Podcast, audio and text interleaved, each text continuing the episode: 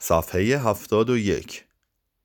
درست مانند گوسفندانی که مظلومانه در وسط رمه جمع می شوند هر یک از ما نیز می کوشیدیم به میان زندانیان راه یابیم زیرا به این ترتیب از ضربات نگهبانانی که در دو سو و عقب و جلوی ستون گوشتی ما در حرکت بودند در امان بودیم. در مرکز جمع بودن این امتیاز را نیز داشت که از سوز سرما محفوظ می ماندیم. ساده تر بگویم در مرکز جمع بودن تلاشی بود برای زنده ماندن و این کار را ماشینوار انجام می دادیم. اما در مواقع دیگر تلاش می کردیم به موجب قوانین اجباری اردوگاه و برای حفظ جان در معرض دید نباشیم. ما همواره می کوشیدیم توجه اس ها را جلب نکنیم. البته مواقعی هم ممکن و حتی لازم بود از جمعیت دور بمانیم. تجربه نشان داده است که ممکن است زندگی اجتماعی اجباری به گریز انسان از آن اجتماع ولو برای مدت زمانی کوتاه منجر شود. زیرا در چنین اجتماعی همه حواس ها متوجه هر کاری است که تک تک افراد در هر لحظه انجام می دهند. زندانی آرزو داشت با خود و اندیشه هایش تنها بماند. همیشه حسرت با خود بودن و منزوی بودن را می‌خورد. پس از انتقال به اصطلاح اردوگاه استراحت به ندرت اتفاق میافتاد که بتوانم پنج دقیقه تنها باشم.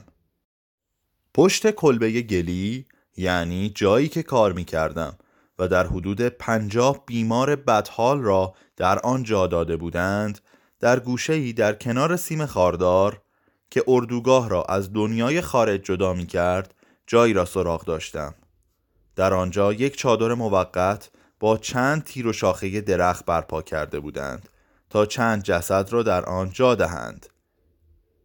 محوری هم بود که به لوله های آب منتهی می شد و در پوش چوبی داشت که در مواقع بیکاری روی آن می نشستم و به سراشیبی های پر از گل و تپه های سرسبز دورنمای باواریا که با شبکه ای از سیم های خاردار احاطه شده بود نگاه می کردم. با حسرت در رویا فرو می رفتم و اندیشه هایم در شمال و شمال شرقی در مسیر خانهام سیر و سیاحت می کرد. اما جز ابر چیزی نمی دیدم. جسدهایی که در کنارم بودند و شپش در آنها میلولید ناراحتم نمی کرد. تنها صدای پای نگهبانان رشته اندیشه هایم را پاره می کرد. زمانی به کلبه می رفتم که یا از بهداری مرا می خواستند یا برای تحویل گرفتن داروهایی که تازه وارد شده بود. این داروها شامل پنج یا ده قرص آسپرین بود که برای مصرف چند روز پنجاه بیمار بود. سهمیه دارویم را تحویل می گرفتم، نبز بیماران را کنترل می کردم و به کسانی که حالشان وخیم بود نصف قرص می دادم. اما به بیمارانی که آخرین نفسها را میکشیدند دارو نمی‌دادم زیرا اگر هم می‌دادم فایده ای نداشت و از این گذشته کسانی که هنوز امیدی به بهبودشان می‌رفت از دارو محروم می شدند. برای بیمارانی که حالشان چندان هم بد نبود چیزی نداشتم جز اینکه دلداریشان دهم. با اینکه در اثر ابتلا به تیفوس بسیار ضعیف و خسته بودم خودم را میکشیدم و از بیماران عیادت می‌کردم. پس از آن به محل عمل خودم روی سرپوش محور می‌رفتم. تصادفا همان محور جان سه زندانی را نجات داد. کمی پیش از آزادیمان مقامات زندان زندانیان را در توده های عظیم به داخاو میفرستادند. و این سه زندانی کار عاقلانه ای کردند و نخواستند بروند. برای این منظور از محور پایین رفتند تا از دید نگهبانان در امان باشند. من هم با قیافه بیگناه آرام روی سرپوش نشستم و به بازی بچگانه پرتاب شن به سیم خاردار مشغول شدم. نگهبانان با دیدن من لحظه ای مردد ماندند و بعد رفتند و من بیدرنگ به آن سه نفر گفتم که خطر رفت شده است برای کسانی که در این اردوگاه نبودند بسیار دشوار است که بتوانند میزان بیارزش بودن جان انسان را درک کنند فرد زندانی که دیگر سخت جان شده بود تنها زمانی این بیتوجهی به هستی بشر را احساس می کرد که مردان بیمار را به محلی دیگر انتقال می دادند. بیماران بدحال را در گاری هایی جابجا می کردند که زندانیان می بایست آن را کیلومترها اغلب در طوفان برف تا اردوگاه دیگر می کشیدند. اگر یکی از بیماران پیش از حرکت می مرد باز هم او را در گاری می انداختند چون فهرست اسمها می بایست دقیق می بود. تنها چیزی که اهمیت داشت فهرست نامها بود. هر مرد به این دلیل شناخته می‌شد که دارای شماره ای بود. به عبارت دیگر انسان به شماره تبدیل شده بود. این دیگر اهمیت نداشت که آن شماره زنده باشد یا مرده. زندگی یک شماره دیگر مطرح نبود. در پس آن شماره و زندگی که حتی اهمیتش کمتر از شماره بود چه نهفته بود سرنوشت، تاریخ و نام آن مرد در گاری بیمارانی که به اردوگاه دیگر حمل می شدند من هم به عنوان پزشک همراهشان از باواریا به آن اردوگاه می رفتم. زندانی جوانی بود که اسم برادرش در فهرست نبود و به ناچار می بایست در همان اردوگاه می ماند. زندانی جوان آنقدر التماس کرد تا سرپرست اردوگاه تصمیم گرفت جای مردی دیگر را به او بدهد و برادر او جای مردی را گرفت که ترجیح می‌داد در آن لحظه در همان اردوگاه بماند. اما فهرست اسمها می بایست بی نقص می بود البته این کار هم آسان بود زیرا شماره آن دو زندانی با هم جابجا می شد همانطور که پیش از این یادآور شدم ما صاحب هیچ مدرکی نبودیم. تنها خوشبختی ما این بود که صاحب بدنمان بودیم که پس از همه بلاهایی که به سرمان آمده بود هنوز جان داشت و بقیه چیزها از جمله جنده هایی به نام لباس که اسکلت وجودمان را می پوشاند تنها زمانی به درد می خورد که ما را در گاری بیماران می انداختند. زندانیان این مسلمانان را سرتاپا برانداز می کردند تا ببینند پالتو یا کفشایشان بهتر از مال خودشان هست یا نه از این گذشته سرنوشت آنها به سر آمده و مهر پایان بر اسکلتشان خورده بود اما کسانی که هنوز زنده بودند و هنوز نیروی کار می داشتند می بایست از هر وسیله‌ای که مدت زنده ماندنشان را درازتر می کرد استفاده می کردند. آنها دیگر احساساتی نبودند رفتار زندانیان کاملا به خلق و خوی نگهبانان بستگی داشت. بازی سرنوشت و این مسائل آنها را بیشتر از احساس بشری دور می کرد تا شرایط موجوده در اردوگاه. خط مشک انتخابی من در آشویتس مهم بود و بیشتر رفقایم بعدها از آن پیروی می کردند. من معمولا به همه پرسش ها در نهایت صداقت پاسخ می دادم اما در مورد مسائلی که صریحا از من نپرسیده بودند سکوت می کردم. اگر اسمم را میپرسیدند پاسخ می‌دادم. اگر حرفه‌ام را میپرسیدند می‌گفتم پزشک و دیگر توضیحی نمی‌دادم. نخستین صبحی که در آشویتس بودیم افسر اس اس به محل رژه آمد. آن روز ما میبایست به گروه های مختلفی تقسیم می شدیم کسانی که بیش از چهل سال داشتند کسانی که کمتر از چهل سال داشتند فلسکارها مکانیک ها و از این دست پس از آن ما را معاینه کردند تا ببینند فتخ داریم یا نه و برخی از زندانیان میبایست گروه جدیدی تشکیل می‌دادند. افراد گروهی که من در آن جای داده شده بودم به کلبه دیگر برده شدند و دوباره به صف ایستادیم. در آنجا بار دیگر با توجه به پرسش هایی در مورد سن و حرفم به گروه کوچک دیگری پیوستم. یک بار دیگر ما را به کلبه دیگر بردند و به گروه های مختلفی تقسیم کردند. این کار تا مدتی ادامه داشت و من که خود را در میان عدهای ناآشنا دیدم کلافه بودم زیرا آنها به زبانهایی سخن می گفتند که برایم مفهوم نبود. سرانجام واپسین گزینش انجام گرفت و من به گروهی بازگشتم که در نخستین کلبه با من بود.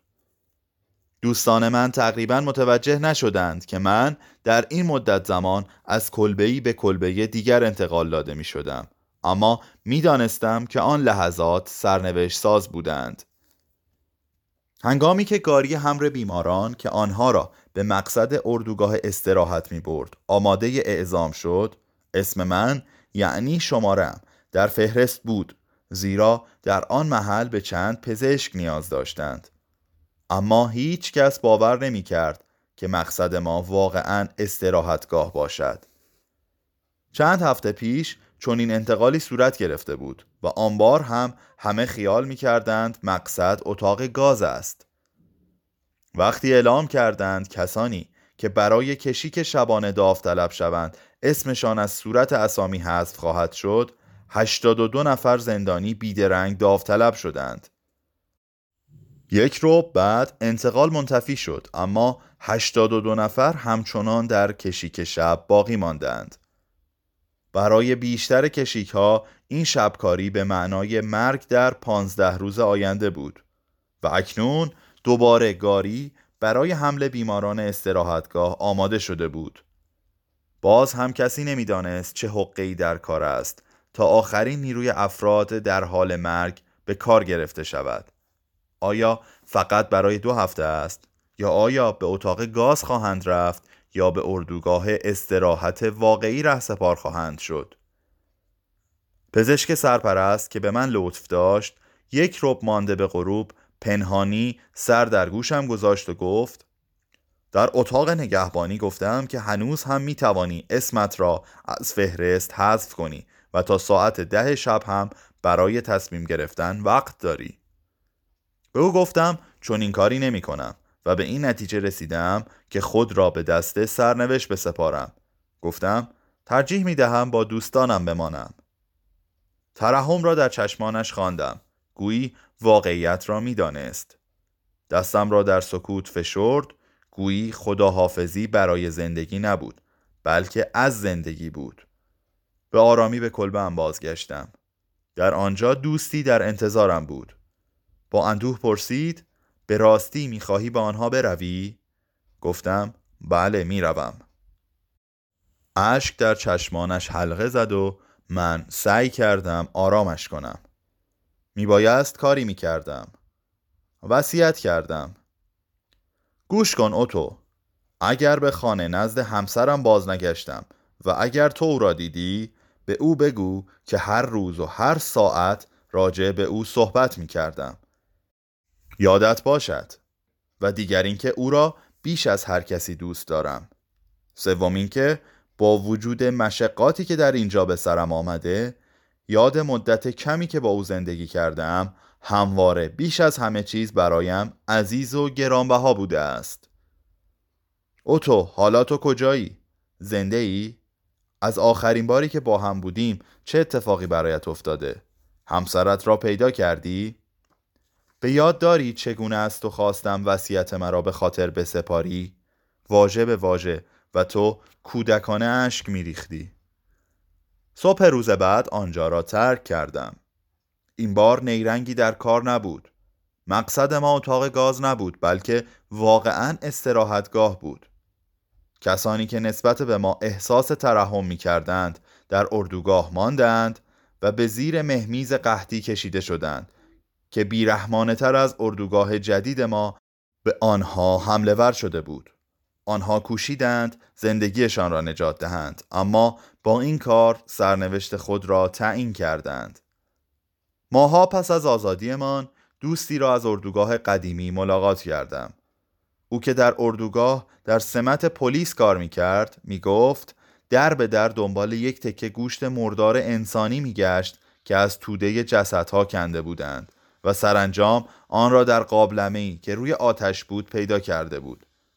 آدمخواری اردوگاه را فرا گرفته بود و من به موقع آنجا را ترک کرده بودم. آیا این وضعیت داستان مرگ در تهران را در ذهن آدم زنده نمی کند؟ داستان از این قرار است که یک بار یک مرد ثروتمند و مقتدر ایرانی با یکی از خدمتکارانش در باغ قدم می‌زد. خدمتکار فریاد برآورد که اسرائیل را که او را تهدید کرده بود دیده است خدمتکار از اربابش تقاضا کرد که تیزپاترین اسبش را به او بدهد تا او به سرعت به تهران بگریزد. او می توانست غروب همان روز به تهران برسد.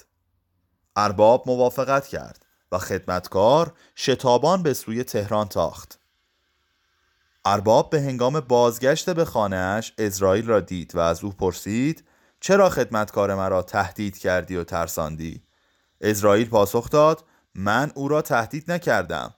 تنها شگفت زده شدم که چرا؟ در حالی که قرار بود که امشب او را در تهران ببینم هنوز اینجاست. زندانیان اردوگاه از تصمیم گیری در هر زمینه وحشت داشتند و علتش احساس قوی آنان در این زمینه بود که سرنوشت تعیین کننده است و انسان نباید با آن بازی کند بلکه بگذارد هر آنچه پیش آید خوش از این گذشته بی احساسی بر همه احساسات زندانیان چیره و حاکم شده بود. گاهی می بایست تصمیماتی برقاسا می گرفتیم. تصمیماتی که متضمن مرگ یا زندگی بود. اما حتی در چنین لحظاتی نیز زندانی ترجیح می‌داد تسلیم سرنوشت خود باشد. گریز از هر نوع تصمیم گیری زمانی بیش از هر چیز چشمگیر می‌شد که زندانی مجبور بود تصمیم به فرار کردن یا فرار نکردن بگیرد و در چنین لحظاتی که مسئله بسیار حساس و دقایق تعیین کننده بود او دچار شکنجه روحی می‌شد و مردد میماند که آیا جان خود را به خطر بیاندازد و فرار کند یا نه. من خود نیز دچار چنین شکنجه ای شدم. زمانی که جبهه جنگ به نزدیکی اردوگاه کشانده شد فرصت این را داشتم که بگریزم. داستان چنین بود که یکی از همکارانم میبایست برای دیدن بیماران به خارج از اردوگاه می‌رفت و این یک مأموریت پزشکی بود.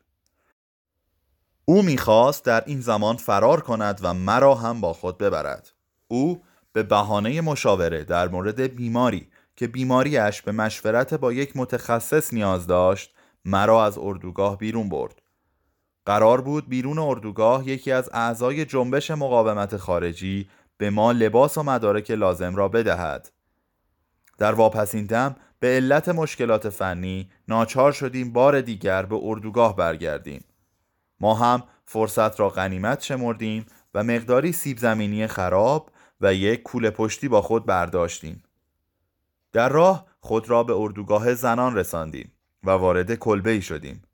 آن اردوگاه خالی بود زیرا زنان به اردوگاه دیگری فرستاده شده بودند. کلبه مثل بازار شام بود و همه چیز در هم ریخته. پیدا بود که زنان خرت و پرتایی برای خود دست و پا کرده و بعد هم ناچار به تخلیه آنجا شده بودند. لباسهای کهنه، حسیر، غذای فاسد و ظروف شکسته از آن جمله بود. چند کاسه سالم هم بود که به درد ما می‌خورد اما تصمیم گرفتیم آنها را بر نداریم. بعدها شنیدیم که وقتی اوضاع بحرانی شده بود از این کاسه ها تنها برای غذا استفاده نمی کردند بلکه به جای لگن و لگن دستشویی نیز استفاده می شد با اینکه بردن هر گونه ظرفی به داخل کلبه ممنوع بود گاهی بعضی از زندانیان ناچار به زیر پا گذاشتن قانون می شدند به ویژه بیماران تیفوسی که ضعیفتر از آن بودند تا خارج از کلبه به توالت بروند. حتی اگر کسی به آنها کمک می کرد. در حالی که من بیرون کلبه کشیک می دادم دوستم به داخل کلبه رفت و پس از مدتی کوتاه با یک کوله پشتی که زیر کتش پنهان کرده بود بیرون آمد. این بار نوبت من بود که به داخل کلبه بروم و کوله پشتی دیگری را که دوستم دیده بود بردارم. به داخل رفتم و لا به لای خرت و پرت ها به جستجو پرداختم. کوله پشتی را پیدا کردم. حتی یک مسواک هم به چنگ آوردم و ناگهان در میان آن همه چیزهایی که زنان به جا گذاشته بودند جسد زنی را دیدم. با شتاب به کلبم بازگشتم تا اساسیه‌ام را جمع کنم. کاسه غذا یک جفت دستکش که از یکی از بیماران تیفوسی مرده به ارث برده بودم. و چند تکه کاغذی که یادداشت‌هایم را در آن نوشته بودم. همانطور که یادآور شدم من یادداشتهایی را که در آشویتس گم کرده بودم بازنویسی کرده بودم. برای آخرین بار از بیمارانم دیدن کردم. آن بیماران در دو سوی کلبه روی چوبهای پوسیده خوابیده بودند. بالای سر تنها بیماری که هم شهریم بود رفتم. خیلی سعی کرده بودم جانش را نجات دهم اما وضعش وخیم و او روی به مرگ داشت. هیچ قصدی نداشتم راجع به فرارم به دیگران چیزی بگویم اما گویا رفیقم حد زده بود. شاید قیافه من عصبی بود. با صدای خسته از من پرسید تو هم اینجا را ترک می‌کنی؟ انکار کردم اما گریز از نگاه اندوهگینش دشوار بود. پس از اینکه به همه بیمارانم سرکشی کردم پیش او بازگشتم و بار دیگر با نگاه بیمارش که مرا متهم می کرد رویارویی شدم پس از اینکه به رفیقم گفتم من هم با او فرار خواهم کرد احساسی ناخوشایند به درونم چنگ انداخت که لحظه به لحظه ژرفتر می‌شد. ناگهان بران شدم برای یک بار هم که شده سرنوشت را در دست گیرم و مهارش کنم. به بیرون کلبه دویدم و به دوستم گفتم که نمی‌توانم با او بروم. به مجردی که با قاطعیت به دوستم گفتم مایلم با بیمارانم بمانم آن احساس بیمارگونه رهایم کرد. نمی‌دانستم روزهای آینده چه در پیش خواهم داشت اما نوعی آرامش درونی احساس می کردم که هرگز پیش از آن تجربه نکرده بودم. به کلبه بازگشتم. روی تختها کنار همشهرم نشستم و سعی کردم آرامش کنم. پس از آن با سایر بیماران گپ زدم و کوشیدم در آن حال هزیانی که داشتند آرامشان کنم. آخرین روز اقامت ما در اردوگاه فرا رسید. هرقدر دامنه جبهه ها به اردوگاه نزدیکتر می‌شد زندانیان را دسته به دسته به اردوگاه های دیگر منتقل می کردند.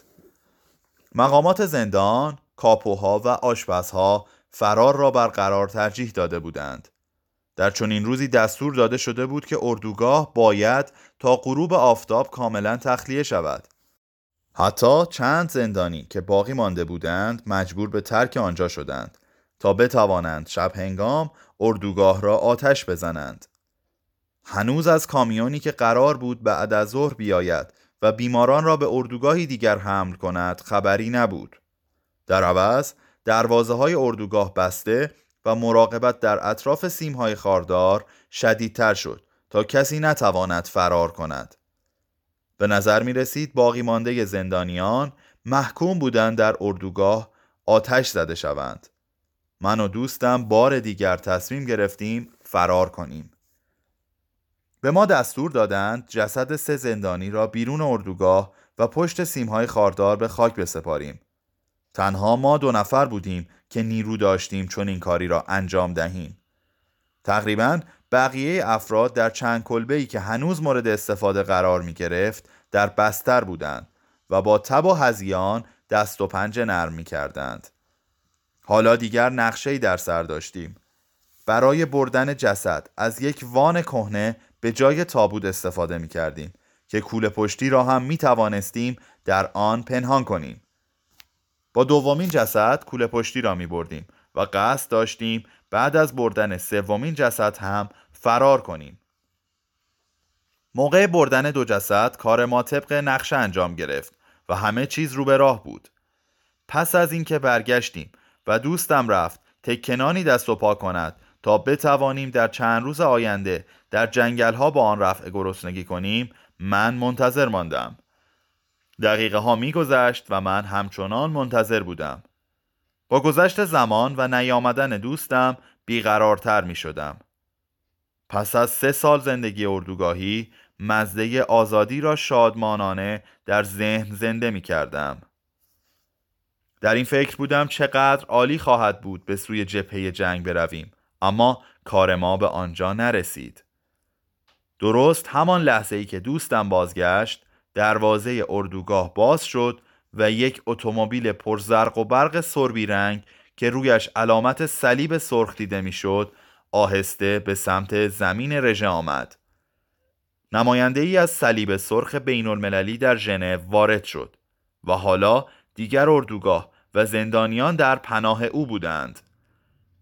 نماینده در خانه روستایی اقامت گزید تا در صورت بروز هر گونه خطری نزدیک اردوگاه باشد. حالا دیگر چه کسی به فکر فرار بود؟ بسته های دارو بود که از اتومبیل بیرون می آوردند سیگار توضیح می کردند از ما عکس می گرفتند و شادی از زمین و زمان می بارید و خجست لحظاتی بود. حالا دیگر نیازی نبود جان خود را به خطر بیاندازیم و به سمت جبهه جنگ برویم. بر اثر هیجان جسد سوم را فراموش کرده بودیم. سرانجام جسد را بیرون بردیم و در قبری که برای سه جسد کنده بودیم جا دادیم. نگهبانی که ما را همراهی می کرد و نسبتا آدم بیازاری بود دفعتا آدم ملایمی شد. گمان می کرد که ممکن است ورق برگردد. و جلب خوشنودی ما برای روز مبادا قطعا به کارش خواهد آمد. پیش از اینکه خاک را به روی جسدها بریزیم دعا کردیم و او نیز در مراسم دعا به ما پیوست. پس از آن همه هیجان و فشارهای مداوم در آن چند روز سخت و سیاه روزهایی که سرانجام بر مرگ چیره شده بودیم واجه نیایش ما در رسیدن به صلح و آرامش درخشانترین و سمیمانه ترین واجه هایی بود که از درون ما برمیخواست. صفحه 83